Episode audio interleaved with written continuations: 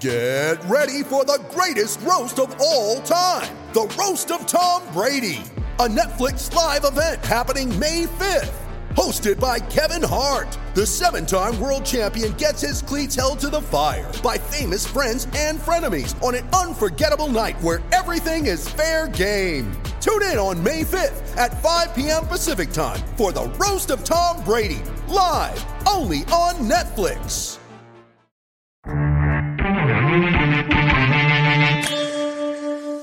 Welcome back to the Buckeye Breakdown podcast. Buckeyes now on Sports Illustrated, coming to you as we uh, continue to, to break down this preseason training camp. Alongside Brett Hiltbrand, I'm Brendan Gulick.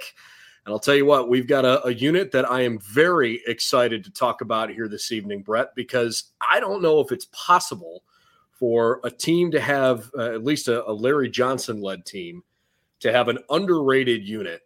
But this just might be the year, because nationally, there's no Chase Young or Nick Bosa or Joey Bosa here where guys are walking in knowing, hey, I am the best defensive end in the country, and everybody knows it across uh, across America.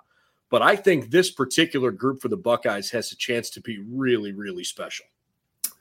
Yeah, agreed. It's the first time we haven't really seen a dominant guy, you know, three technique defensive end dominance, it really, as far as like a front runner type guy. But you have, you know, Haskell Garrett, who can move around uh, a lot. I think you're going to see a, a good bit of that, actually, where your your defensive situation, certainly with what, you know, opponent personnel looks like, these the the rushman package, all of that is going to look a little bit different. Guys playing different spots, nose, three technique, defensive end, whatever. So uh because I think it's a little bit under the radar, I think that's actually a good thing uh, going forward for these guys, and uh, and and what that means as far as like uh, how teams kind of game plan against them. When you know that you don't necessarily have to, you know, eliminate half the field because of one guy, now you, you might have to account for everyone, and, and that's a good thing. The Buckeyes probably were uh, aiming to have four veteran defensive ends coming into the season. And unfortunately, the, the big news, if you want to look at it that way, uh, in camp, Tyler Friday is injured. It sounds like he's going to be out for most of the season, if not all of the season. Details of his injury haven't been and, and probably won't be released unless Tyler decides to make it public. Um, but Ryan Day gave us the impression that he's not going to be part of the mix this year, and that's obviously disappointing. But Zach Harrison and Tyreek Smith and Javante Jean-Baptiste uh, certainly seem like three guys, especially the first two in that group, maybe, you know, a little bit more predictable as guys you expect to have big years. And and I'm not sure if there's anybody that's been a, a more pleasant surprise through camp so far than J J B, uh, as opposed to J T T, by the way, where we've got acronyms all over the place. Um, but Javante's, he's just been really, really good so far. His personality is shining through. He's, his athleticism is really showing. Um, get the impression that he is he's making a, a good impression in the beginning of camp here. Yeah, and the guy that we, you know, you had high expectations for, uh, you know, coming in uh, to his Ohio State career, ton of length, uh, especially um, in in hand technique and, and hand fighting, uh, and and a guy that you kind of expected to make a jump at some point, just given who he, he got to watch for a couple of years uh, in front of him, and, and uh, how good you get in, in many ways via osmosis, being around, you know, first round N F L draft pick uh, guys. And so, you know, he's one of those dudes that I think, uh, you know, also helps, you know, getting in the weight, getting in the weight room in a couple of years with that strength, strength and conditioning, because he was a wiry guy coming out of, out of uh, out of high school. And so as he kind of gets a little bit bigger and and and certainly the the, the technique kind of mastering that, you know, I think he's he's certainly the dude that uh, you know, maybe the the bar was here and he was here and there was a little bit of gap that he needed to fill. And I think he's certainly uh, poised to be able to do that. And then with Zach, you know, this is a dude that maybe had the highest expectations of, of a D end coming out of high school, certainly in Ohio, in a very long time uh, at the high school level. And then, uh, you know, just kind of waiting for him to, you know, have that moment. And he hasn't really maybe jumped off uh, off the you know off the T V screen, off the off the film room over the last you know however many uh, you know snaps he's gotten uh, last year and and and in part the year before. But you know I think this is his moment. This is his year where he, he really has to shine, especially with how much teams are going to have to account for the the interior defensive linemen that this Ohio State defense will be trotting out on the field this this uh, this fall. I, I'm I think of the the returning defensive ends that you're expecting a lot from. I think I'm most excited to see the step forward that Tyreek Smith can make, simply because he's just had an, an injury-riddled career yeah, so sure. far. But kind of to your point, the ceiling is really, really high. Um, and, you know, there all, all the reason in the world right now to think that he's in as good a spot as he's been in since he was a Buckeye. So I, I think there are some pretty lofty expectations for Tyreek Smith this year. I'm I'm really curious to see what it's like when he's on the field for more than maybe like a snap a series, and, sure. and, or or coming in in kind of a platoon role, right, where he's getting uh, you know consistent runs uh, and and being able to pin his ears back on third down, uh, you know, as opposed to you know the last couple seasons was a little bit hurt, comes in situationally or doesn't get a ton of, you know, that the a ton of snaps and being able to kind of get into a rhythm. So I think he's one of those guys that we're probably watching maybe with the most interest as far as what does he look like when he's getting out, you know, on the field for, you know, twenty, thirty snaps a game. It's easy to look on the outside because historically the Buckeyes have been so good here uh, under Larry Johnson, especially this, this last, you know, five, six, seven, eight years. Yeah. Um, but to your earlier point, the interior, the defensive line last year, I think was probably the biggest question mark going into the season. You, you, you trusted that there was some talent. You really weren't sure how that was going to manifest itself. Obviously, Tommy Togiai turns out to be a, you know, an N F L caliber interior lineman. Um, Haskell Garrett certainly seems like he's headed in that same direction. He's back. Togiai obviously now playing uh, for the Cleveland Browns. You know, Teron Vincent has never been healthier as a Buckeye. He's got a chance to have a really, really good year. Antoine Jackson, a big body, uh, a guy I think could have a solid season. Um, and Jaron Cage has certainly found himself in in the mix in camp so far. So while while maybe the speed rushers on the outside tend to get a lot of love right now, I'm really excited to watch the interior of this line because they can make it pretty tough to run the football. Yeah, and I think Teron is is my breakout player Uh, of uh, of the season for the entire defense. I, I think you know, especially with all the you know all the potential in the world with his dad, and I don't even know how many Pro Bowls his dad played in, but probably quite a bit. Um, and so, you just think about like what you're able to learn as a as a very impressionable kid being around N F L players, right? And like and how how much of of a of a head start that gets you, okay? And then. Uh, and I also think if you if you kind of think about his story specifically, right, and keeping in mind, you know, just being around all those guys, and then you get to college and nothing really quite clicks because you're not one hundred percent ever. You're always kind of getting nicked up and dinged up. And then finally, here you are, and you're hungrier. Here's your opportunity. Go out and seize it. And I, th- I think he is especially the guy Uh, that I, I have my eye on for, for this year on the defensive side of the ball. I think he's one of those dudes that uh, will turn heads and and make plays in a position that uh, is not the most maybe glamorous uh, position, certainly on, on the defensive side of the ball and almost definitely specifically uh, at D-line. But he he's my breakout player, I think, for this season. I think he's going to be a, a special a, a special guy this season for Ohio State. You know, we, we've kind of hit some of the upperclassmen here and guys that, um, by all accounts, you know, should be regulars. Uh, obviously, you know, Tyler Friday, we mentioned, won't, won't be around. But the rest of that group, I, I have high expectations you're going to see them pretty pretty frequently this fall. But I, I am equally as encouraged by the talent, the strength, the physicality, and and the finesse of, you know, the underclassmen in this group, both inside and outside. And obviously you can't have a conversation about the Ohio State defensive line right now without at least referencing J T Tuimoloau and, and Jack Sawyer. You know, who knows how much they're going to play. Um, certainly get the impression that they're talented enough to get in there and get going. And maybe the best thing that they have going for them, Brett, is that the Buckeyes actually have a couple games early in the year that they can probably play some depth, because chances are they're going to be up big against Tulsa and Akron at some point and give some of these younger guys some snaps. Yeah, for sure. Right. And, I, you know, kind of talking about, speaking of guys who have undergone a, a body trans transformation, right? Like what, what Jack Sawyer looked like coming, coming out of Pickerington North uh, in Columbus out of high school, where he played quarterback for stretches for the Panthers uh, in his final year because of injuries, what they had that season. Um, he was a big dude at high at the high school level. And then how his body has changed over the last however many months was very eye-opening to me when he, the, you know, seeing pictures and video of him uh, walking into, uh, you know, the facility to, to start camp and everything was like, whoa, you know, like that, they really jumped off at me.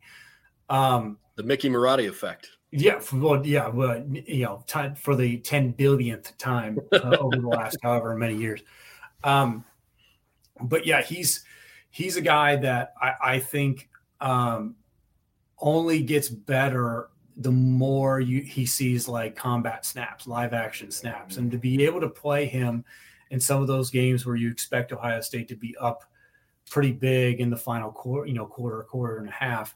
I think that only makes them better as the season goes along because of potential injuries. There's a lot of depth in that group. You, we always know about how much you need depth at D-line just simply because of how, you know, how violent it can get, especially once conference play rolls around. I think J T is also one of those dudes that you would expect to get in there eventually. Uh, and I, in many ways, I think has about as high of a ceiling as just about anybody, you know, that we've talked about already. So, Um, look how fast he lost his black stripe. I mean, I know, right? Like it didn't take very long. Um, and and those are you. The D line guys are usually the ones who, in my mind, as um, you know, incoming, you know, freshmen or first years, uh, the those guys are the ones that have the highest, you know, bar to kind of reach when it comes to losing that stripe. And so the fact that he went out and, and, and got that done in such a short period of time, I think bodes well. I, you, you, you want to talk about, you know, a position group where competition makes them better. And I think Larry Johnson is, is certainly the, the biggest reason why. I think when he has a lot of depth and there isn't necessarily like a, a very, very obvious kind of pecking order uh, of depth chart of who's with the ones, twos, threes, et cetera, I think that only makes them collectively better. And that, that'll be super fun to watch. And I think Jack and J T are certainly the two guys that we're kind of thinking are, are, are dudes that'll stick their nose in there for playing time uh, early on. Yeah, and obviously, you know, incoming freshman teammates on the defensive line with Tyleek Williams and Mike Hall. Um, it sounds like they've gotten off to a good start. I'm just not sure how, how early they're going to factor in into actual, you know, gameplay. But, um, you know, Larry Johnson this morning was complimentary of the way that they've, you know, gone about their business so far. Um, we haven't really talked about Ty Hamilton, you know, sophomore from Pickerington, another guy that, you know, has a ton of ability, but like you just start looking at the depth chart and you, somewhere along the way, you're scratching and clawing for playing time just to try to get out there. And he's another one, right, that has a sky high potential given what we've seen from his family, right? Sure, and so, right. Um, gosh, man, you would talk about weapons. And we we haven't even talked about Noah Potter yet. I mean, Noah Potter is legit, and he's yeah. he's gotten huge for sure, right? And I, I just I'm, you know, I guess I shouldn't be surprised every time I see it, given the consistency with with you know Coach Mick and everything that he's been able to do. But man, sometimes you, it's like a picture of you know, dude, and he's wearing a double X L, and it looks like he's it's sticking to him, you know, like it's a it's a second skin. Like it's, it blows my mind. Some of the transformations that these that these kids undergo in just such a short amount of time. Extra calories and extra reps, baby. That's how it works. Well, and and the fact of the matter is I think they're going to be a focal point. This position group in general is going to be a focal point right away because I think Minnesota is going to try to run the football against the Buckeyes. Um, I'm just not sure they have the weapons on the outside this year to, to try and throw it down the field. They're going to have to at some point, but I, I think they're going to try to establish the run early in that game.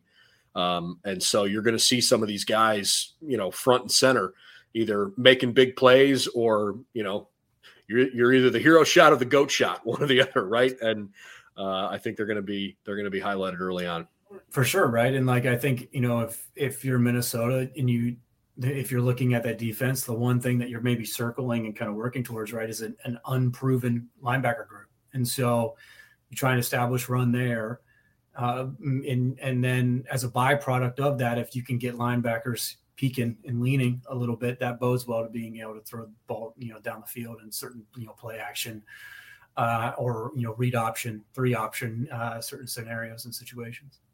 There's one other thing I really want to bring up that I, I promise this is not a homer comment. I hope by now folks know that I am not a homer. I, I call it like I see it. I'm willing to be critical if it's warranted.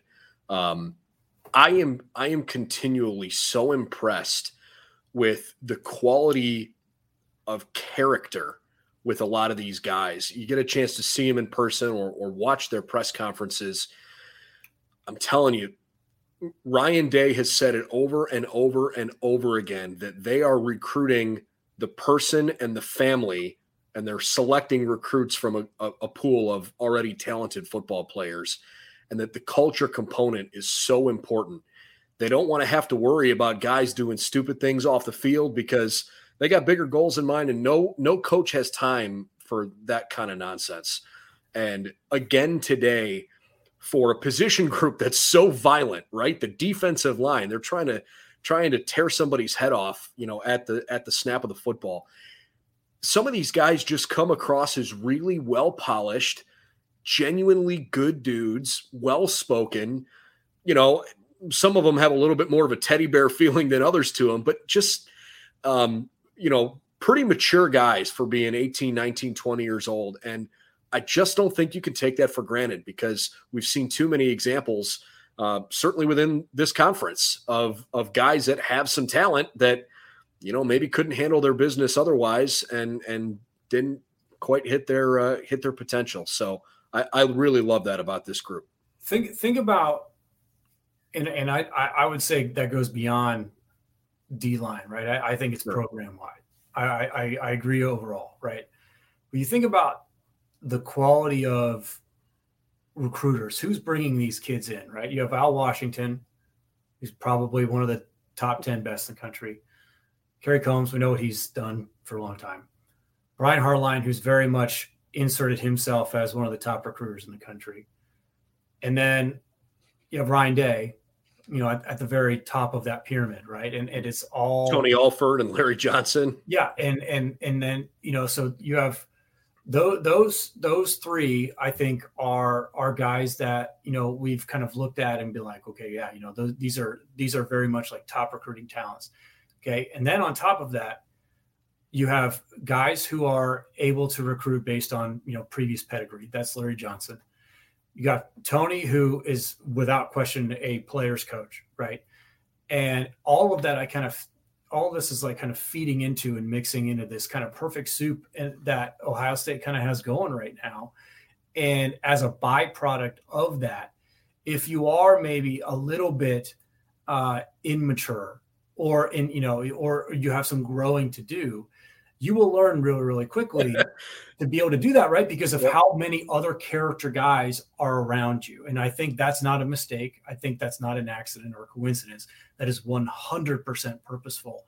And, and I think it's a it's a perpetuating thing. It's self-perpetuating. And I think that's all you can ask for if you're an Ohio State fan. Looking at this program, that in a lot of ways, when you see output, a lot of that is because of The, the, the people who are actually producing that are also help growing the next guys up, and it and it feeds and it on and on and on it goes, and and that started with with Urban Meyer and some of the some of the hires that that he had, uh, you know, early on in his uh, in his tenure, but I, I definitely think it's reached a new level over the last two three seasons, and I think Ryan Day is a huge part of that. And I just think as a fan, you know, it makes it that much more fun to root for a team that you genuinely feel good about the guys on the team. You know, it's, it's, it's about the team. It's about the school.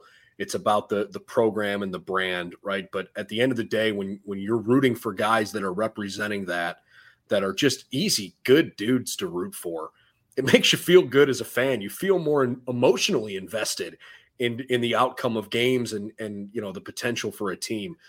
Is this team going to win the national championship this year? I don't know. I think it's way, way too early to figure that out. But I can tell you they certainly have a, a boatload of talent and and guys that, you know, are leaning into the brotherhood. This is another really, really good team. Well, and, and winning helps, right? Sure, and and, and I think winning is the is in many ways the reason why I think a lot of fans feel this way, because you have nice guys and then you go, you know, you you're you're just over five hundred, uh, Iowa, um, you know. Everyone like, oh, we got great guys, but we stink. You know, Michigan State, kind of same thing. Like, got great guys, we're nice kids, but man, like, you know, we get our teeth kicked in every other game, right? So, like, winning helps, and and I think, um, it's all of that is is certainly a byproduct of winning. But I I do believe that when it comes to groundswell and support and energy and momentum, when with fan when fans are able to kind of help push that along because they are emotionally invested and and this is a big word in my mind, proud of of the team and of the players, that only helps the Ohio State the brand Ohio State football the brand Ohio State football the brotherhood. That that's only a positive thing. That's a that's another uh, weapon in the arsenal. So uh, obviously defensive linemen met with the media today. Uh, tomorrow is the last open viewing period for the media scheduled for training camp. Um, we'll have a chance to to watch a, a little bit of practice tomorrow. And then we'll talk with uh, running backs coach Tony Alford and, and several of his guys. Um, we weren't told exactly which guys, but I would assume it's going to be some combination of Master Teague, Mayan Williams, uh, Travion Henderson, maybe, uh, Evan Pryor, maybe. We really haven't had a chance to talk to many freshmen. Hopefully, you know, the Buckeyes might give us a, a chance to hear from them. Marcus Crowley, I would imagine, we'll probably have a chance to chat with him too. Um, so fingers crossed that uh, tomorrow is another good day for Ohio State. But obviously the season's getting awfully close, right? Uh, we are almost exactly two weeks away now from a Thursday night kickoff in uh, in Minneapolis. And um, the Buckeyes are, are making a lot of progress here in training camp. Make no mistake, I I, I – enjoy and look forward to our conversations about depth chart and position groups and everything. I'm also a little tired of it, right? I'm ready to talk about games. I'm ready to talk about scenario situational football and, and everything that goes along with that. And, and, and seeing this team hit a different, uh, different group of guys wearing different jerseys. I think that's exciting. Ready to yeah, go. It's, uh, it's right around the corner for sure. For Brett Hiltbrand, I'm Brendan Gulick. Thanks for tuning in to Buckeye Breakdown. We uh, will certainly have more content for you coming over on Buckeyes Now dot com, especially tomorrow. And uh, we'll try to give you the latest updates from practice as best we can when we're uh, allowed to release those. In the meantime, you can find our podcast wherever you like to find your podcasts. It's on Apple, it's on uh, Spotify, it's it's in Pandora, it's in a lot of different places. So hopefully you'll uh, catch our podcast there. And if you're not already, please subscribe to our YouTube channel. We'd really appreciate the support if you're willing to do that. See you real soon. The Buckeyes back at it tomorrow. It'll be uh, in just a couple hours here when it's officially tomorrow, fifteen days from kickoff. Ohio State, Minnesota, just around the corner.